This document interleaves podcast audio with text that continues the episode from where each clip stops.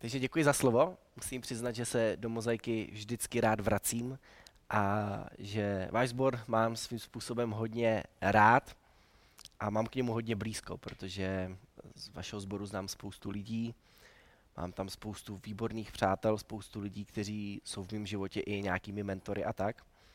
A často eh, taky jste pro mě v mnoha věcech inspirací, takže jsem moc rád, že tady zase po nějaký době můžu být. A dostal jsem na úkol uzavřít tu sérii, lednovou sérii mozaiky, která dostala název Mé nové já, vezměte do fitka svůj charakter. Mně ta série moc líbila, slyšel jsem všechny kázání, ať už ty Kubova, nebo od Luboše Ondráčka, našeho pastora z pražského KSK, odkud já jsem. A když jsem přemýšlel o tomhle slově, tak jsem si říkal, že to je hodně těžká výzva. Přece jenom kážu právě po tady těch dvou KS metadorech, Lubošovi a Kubovi. A upřímně mi chybí prostě jejich zkušenosti, chybí mi jejich moudrost, jejich poznání, možná mi chybí i jejich humor. Protože když se vezmete oba s Bohem skoro tak dlouho, nebo možná i déle, než jsem já na světě. A tak u Kuby je to docela zjevné, ale do Luboše by to řekl skutečně málo kdo. Ale čas nezastavíš a tak není čas ztrácet čas a pojďme do toho posledního kázání na to téma. Víte, žijeme v době, kdy na všechno a na všechny hledáme hodnocení, recenze, posuzujeme. Dneska už se moc nestane, že prostě jdete kolem nějaký hospody a řeknete si, tak tady se dneska večer najím, protože si většinou lidi otevřou své mobily, najdou si na Google mapách nejlepší restauraci ve městě a do té zamíří. Když vyrážíte do nějakého cizího města, tak většinou s lidmi, se kterými si bavím, než tam vyrazí, tak si koupí nějakého průvodce po tom městě. Když člověk přemýšlí o tom, že by začal chodit do fitka a myslí to fakt vážně, tak si bude hledat nějakého fitness trenéra, bude hledat někoho, kdo má dobrý doporučení. To samý špičkový týmy ve fotbale, v hokeji, určitě když budou chtít dosáhnout nějakého úspěchu, nešáhnou po koučovi, který nemá za sebou žádné zkušenosti, ale šáhnou po někom, kdo v tom, co dělá, to dělá opravdu perfektně. A proč o tom takhle dneska mluvím? Protože dneska přemýšlíme prostě tak, že když do něčeho investuju, ať už je to můj čas, mý peníze, ať to stojí za to. Je to logický. A věc největší hodnotou v našem životě je náš samotný život. Je to věc, do které bychom se měli nejvíc zamýšlet, nad kterou bychom se měli nejvíc zamýšlet, do čeho v našem životě investujeme. Je to nejcennější měna, co máme. Ať už jsi křesťan nebo ateista, život máš tady na zemi jenom jeden. A bylo by dobrý se zamyslet a použít tady tu aplikaci toho, že dneska skutečně hledáme to nejlepší pro náš život, ať už je to to jídlo, fitness, dosaď si tam cokoliv, tak by bylo dobrý přemýšlet i kdo by mohl koučovat ten náš život, kdo má dobrý doporučení. U koho najdeme 4,5, ne 5 hvězdiček z pěti. Je to hodně důležitý, je to zásadní. Jak jsem říkal, ten život máme jenom jeden. A v mém životě se tím koučem stal Ježíš. Možná si kladeš otázku, proč v 21. století 25-letý kluk z Prahy v tomhletom století se rozhodne, že jeho životní kouč bude Ježíš. Ten kluk asi nemá všechno v hlavě v pořádku. Něco mu uniká. Když odhlídnu od osobních zkušeností, které s Ježíšem mám a které mě k němu přivedly a byly hlavně zásadní, tak eh, je to proto, že když se kouknu na Ježíše, tak on má ty nejlepší doporučení. Dokázal něco, co dneska dokážu tvrdit, že nikdo doteď nepřekonal. Proč? Ježíš na téhle zemi byl před zhruba dvo, dvěma tisíci lety. Dal dohromady partu 12 lidí z různých míst, tradic a každý měl určitý dovednosti. Některým to šlo líp, některým hůř. Těch 12 učedníků bylo několik rybářů a já vždycky takovým ušklepkem říkám, že kdykoliv o nich čtu v Bibli, tak neulovili ani rybu, dokud jim Ježíš nepomohl. Takže občas přemýšlím, nakolik oni byli vlastně zruční v tom, co do té doby dělali. A Ježíš tady tu partu vzal a tři roky se jí intenzivně věnoval. Pracoval na jejich charakteru. Vzal je do fitka, do fitka, kde se trénuje charakter, kde se trénuje osobnost. On je trénovali trošku fyzicky, protože za ty tři roky s ním našlapali kilometry, že nevím, jestli bych já ty tři roky vydržel. Ale v té době neměli Instagram, neměli TikTok ani YouTube, neměli žádnou vojenskou sílu. A Ježíš dostal 12 mužů na tři roky. A co z toho dokázal? Je, že skrz se dneska Ježíš stává koučem pro více jak dvě miliardy lidí na téhle zemi. Z 12 dvě miliardy. Mně to jako doporučení stačí. A je dobrý si položit otázku, jak je to možný. Jak je možný, že člověk, který tu byl před dvěma tisíci lety, dokázal tohle. S partou 12 lidí. A když tady byl, nevybral si 12 nejlepších borců, co mohl. Vybral si obyčejný lidi. Možná to je právě otázka, kdybychom si mohli položit, byl to vůbec člověk? A tu kladu tobě, pokud Ježíše ještě neznáš, pokud se s ním nesetkal. Přemýšlej o tomhle. O tom, že neměl vůbec prostředky dnešní doby a co dokázal. A přemýšlej, jestli mu nedát prostor ve svém životě, aby se stal tvým koučem. Aby vzal tvůj charakter, aby vzal tebe do nebeského fitka. Protože z mý osobní zkušenosti ti můžu říct, že se to vyplatí a že je to docela levný fitness trenér. Ježíš má dobrý recenze. A tak pojďme s ním v dnešním kázání naposledy do fitka na další trénink. Otevřeme teď Bibli společně na místě e, dopisu, který píše Pavel svýmu učedníkovi, mladičkému Timoteovi. On už tedy t- asi tak mladý nebyl. A je to první Timoteova, čtvrtá kapitola, 12. verš. Nikdo ať tebou nepohrdá pro tvé mládí, ale těm, kdo věří, buď vzorem v řeči, v chování, v lásce, ve víře a čistotě.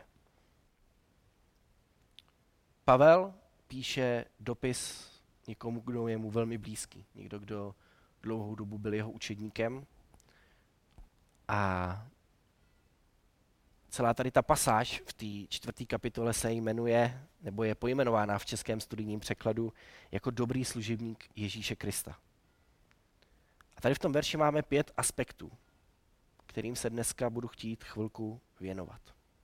Protože věřím tomu, že když smícháš řeč, chování, lásku, víru a čistotu a necháš Ježíše, aby tě v tady těch aspektech tvýho života začal koučovat, tak tvůj charakter projde zásadní změnou. A možná už to děláš a jenom ti možná dneska budu chtít říct nějaký nový impulzy. Ale možná si do toho ještě vůbec nevstoupil. A tak tě do toho dneska chci pozvat. Nech se proměňovat člověkem, který tě změní tak, že to bude pro dobro tvoje, tvoje tvý rodiny, tvých blízkých. A mohl bych tady povídat dál a dál, ale pojďme k tématu. Možná si někteří říkají, Vojto, ty furt říkáš Ježíš, Ježíš, Ježíš. Křesťané si říkají to, jak kdybych byl v besíce nebo v nedělní školce, protože tam moc dobře víme, že Ježíš byl vždycky ta správná odpověď a že jsme pak mohli dostat nějakou čokoládu nebo bombónek. Ale prostě o Ježíši to je. A já jsem přemýšlel, na kom ukázat dokonalý charakter v řeči, v chování, lásce, ve víře a v čistotě. A je to on, nikoho jiného jsem nenašel. Bohužel zklamu vás ženy, prostě asi nenajdete dokonalýho chlapa, který by zvládal všech tady těch pět věcí. Jeden tady byl a my jsme ho ukřižovali.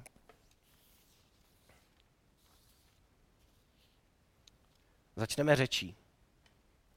Asi bych mohl říkat takové ty klasické věci, jako že bychom neměli mluvit prostě a tak dále. A Bible o tom opravdu na hodně místech mluví. Ale já jsem si říkal, že těch pět bodů vezmu dneska trošku jinak, že budu mluvit trošku z jiného pohledu. Z něčeho, co třeba vás překvapí. A možná bude překvapivý, když řeknu, že mám pocit, že jako křesťani občas mluvíme až moc. Když sleduju Ježíšův život, když si čtu evangelia, tak mu lidé často kladou otázky a on na ně odpovídá. A ty lidi často za ním chodí i pozdě v noci, protože prostě vidí, jak žije, vidí, co dělá a tady v hlavě a v srdci se objevuje spoustu otázek, na které potřebují odpovědi. Často chodí v noci, protože kdyby je viděli přes den lidi, jak se jdou ptát Ježíše, tak by to s nima dopadlo hodně špatně, protože pochází třeba od farizeů a ty nechtějí, aby za nima, za Ježíšem kdokoliv chodil a ptal se ho, protože ho mají jako hlavního nepřátele. A proč říkám, že často moc mluvíme, protože mi přijde, že my jako dnešní křesťané často stavíme vůz před koně. Dáváme spoustu odpovědí a možná nám uniká, že se nás nikdo vlastně na nic neptá. Já jsem v posledním roce eh, komunikoval s dvěma místama, kde jsme jako církev chtěli dělat nějaké akce a ty místa nesou takovou hlavičku hate free zone. To znamená žádný hejty, budeme se mít všichni rádi. A bylo zajímavé, že jsem se setkal s tím, že ke mně jako ke křesťanovi přistupovali hodně opatrně. A musím říct, že se mě to začátku dotýkalo. Říkal jsem si, to je diskriminace, prostě nemají rádi křesťany. A pak jsme si na jedné takové menší skupince o tom povídali. A jedna moje kamarádka říkala, já mám takový pocit, že prostě tak, jak působíme na dnešní svět, tak nás lidi vidí, že prostě my nejsme hate free. A je to tak zlomený obraz toho, jaká by církev skutečně měla být. A je to možná proto, že fakt lidi přesně ví, jaký mají křesťaný názor na tohle, na tohle a na tohle. My máme tu jedinou pravdu. A do, svým způsobem to tady nebudu popírat. A máme nějaké věci, kterým věříme a ve kterých jsme jasně přesvědčení. Ale už nežijeme tak, jako žil Ježíš. Nežijeme ten život, kdyby ty otázky jsme v těch lidech vyvolávali a pak jsme jim na ně mohli odpovídat. A dáváme jim odpovědi ještě dřív, než jim dáme prostor k tomu, aby si ty otázky sami položili.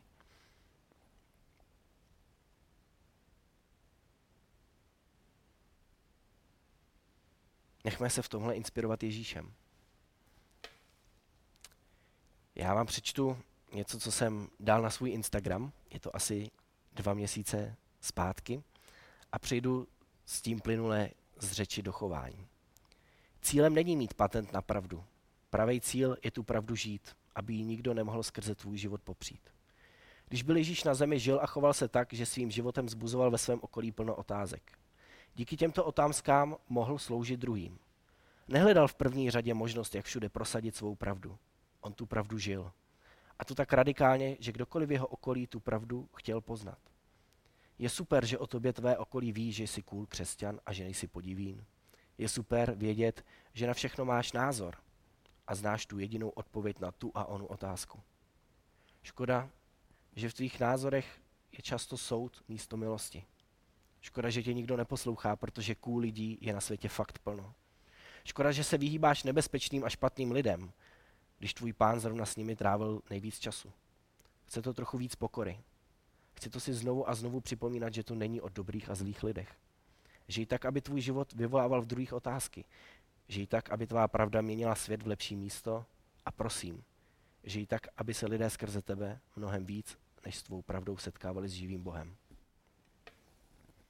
To je způsob, kterým žil Ježíš. Jak se prezentoval, jak mluvil, jak se choval.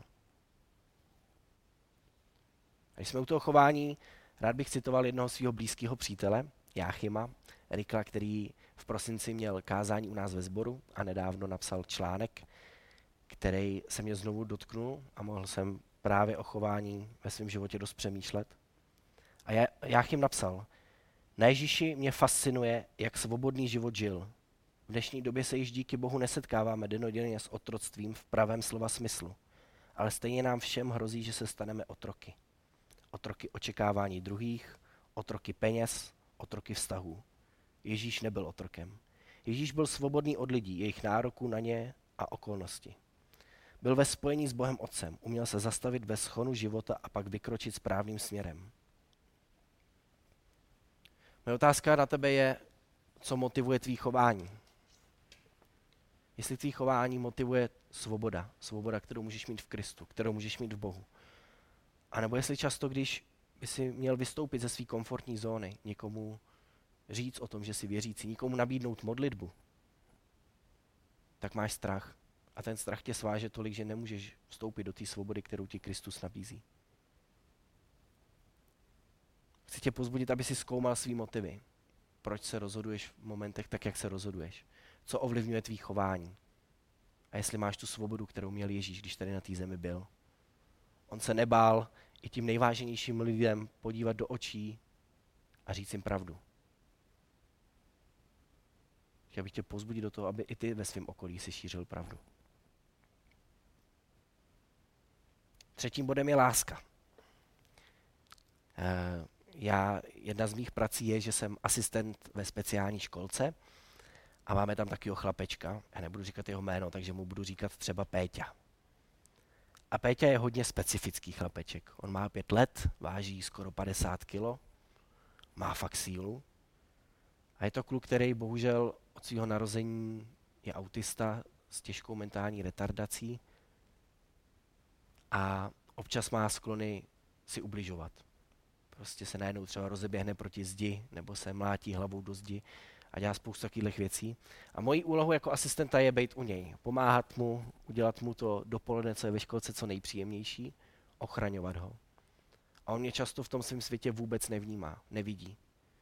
Často se stane, že když jde k nějaký zdi a chce se praštit hlavou do té zdi, tak já mu tam dám ruku, on mě praští do té ruky a musím přiznat, že to fakt bolí. A on se pak ještě často naštve a praští do mě, protože jsem mu neumožnil to, aby si mohl ublížit, aby svým způsobem si mohl nějak uvolnit. Teď nedávno se stalo, že jsme si spolu hráli a on najednou prostě z ničeho nic vystřelil takový rychlý pravý direkt a fakt jsem asi dvě hodiny na to oko skoro neviděl, na který mě trefil. A já jsem z začátku, když jsem se o tohle kluka začal v té školce starat, jsem si pokládal otázku, bože, jak je to možný prostě, jak mu, takovýhle mu dítěti mám projevovat lásku. A Bůh mi ukázal něco, co mě hodně zlomilo a změnilo můj pohled na lásku, protože Bůh mi ukázal, víš, Vojto, tak často seš ty ten Péťa ve vztahu se mnou. Tak často jdeš a chceš si ublížit, já tě zastavím a ty se ještě vstekáš. Že jsem ti neumožnil jít tam a tam. Tak často tu pro tebe jsem, objímám tě, hladím tě a ty to vůbec nevnímáš.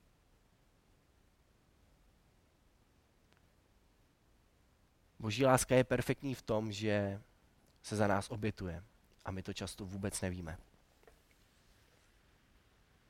Ježíš byl úžasný v tom, že obětoval sám sebe pro druhý. Že nám chtěl být blízko.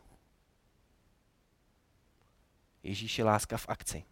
Kdykoliv vidím Ježíše v evangelích nějak jednat, tak jeho pohnutky jsou vždycky, že miluje lidi. Miluje lidi, kteří jsou ztracení. A ta jeho láska ho nakonec dovedla na kříž. V Janovi v 15. kapitole v 13. verši se píše, nikdo nemá větší lásku než ten, kdo položí ži- život za své přátele. Když bych vás měl dneska pozbudit do toho, aby jsme přemýšleli o svém charakteru a o lásce, tak bych řekl jednoduchou věc. Až když pochopíš tu lásku, kterou má Bůh k tobě, tak se můžeš naučit milovat i druhý. Pak jim můžeš dávat lásku, která je bezpodmínečná. Protože ta pravá láska je o tom, že se obětuješ pro druhý. Bez pod nějaký podmínky. A tohle mi hrozně moc pomáhá každý den chodit do té školky a být tady pro toho kluka.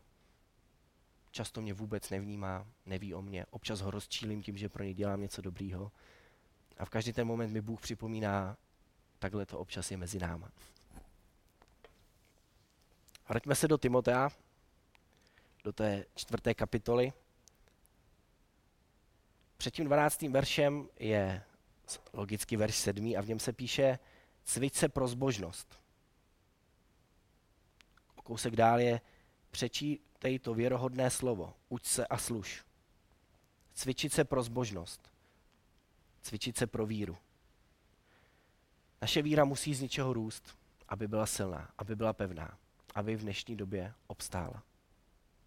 A já věřím, že pokud chceme trénovat svůj charakter, svoji víru, tak potřebujeme modlitbu, půst a Bibli. A já vím, že se to pořád opakuje v církvi. A vím, že už jsi z toho možná fakt znavený a unavený. A já taky. A dovedu si představit, že často prostě máš období, kdy si tu Bibli otvíráš denodenně a Bůh tobě moc nemluví. A už se to pro tebe stává rutinou. Už tě to fakt unavuje. Věř mi, já to znám. A vsadil bych se, že to zná i tvůj pastor. Ale ono to funguje, tady to cvičení pro zbožnost, tady těch věcech, tomu, že si každý den uděláš čas na Boha, že se budeš modlit, že otevřeš Boží slovo, že se čas od času budeš postit. Funguje to stejně jako fitko. Když to budeš dělat, po čase uvidíš výsledky. A když přestaneš, tak ochabneš. Možná si po čase budeš říkat, bože, jak to, že můj život se prostě rozpadá, moje víra slábne. Pak možná přichází boží odpověď, protože ji necvičíš. Protože neděláš nic pro to, aby tvoje víra rostla. Netrávíš se mnou čas a když netrávíš se mnou čas, nemůžeš mě poznávat. A když mě nemůžeš poznávat, tak nemůžeš růst v tom přesvědčení, že jsem tu s tebou a že se mnou všechno zvládneš. Bůh touží vidět tvoji víru v akci. Stejně, jako to dělal Ježíš. Ale musíš jako Ježíš mít kde brát. Ježíš často hodně sloužil a nešel spát, protože jeho učeníci ušli spát, tak šel na nějaký opuštěný místo, kde se mohl modlit, kde mohl mluvit se svým nebeským mocem, protože potřeboval posilnit svoji víru, potřeboval mít tu sílu vykročit do dalšího dne a dělat další úžasné věci. A potřeboval k tomu čas s Bohem. A tak tě chci pozbudit do toho, aby si budoval i svoji víru skrze čas, který stráví s Bohem. A jsme v posledním pátém bodě čistota. Je nesmírně důležitý, aby v našem životě zůstalo naše srdce čistý. A dnešní svět má spoustu a spoustu způsobů, jak ti to srdce chce znečistit. Každý den ti je nabízí. Na internetu, v reklamách, v tvých nevěřících přátelích, v různých koničkách, které lidi můžou mít a nejsou správní. A viděl to už žalmista David, který 51. verši volá k Bohu, stvoř mi Bože čisté srdce, obnov mé nitru pevného ducha. A je zajímavý, že tam nevolá stvořím si Bože čistý srdce, ale volá stvoř mi Bože, ty mi stvoř čisté srdce.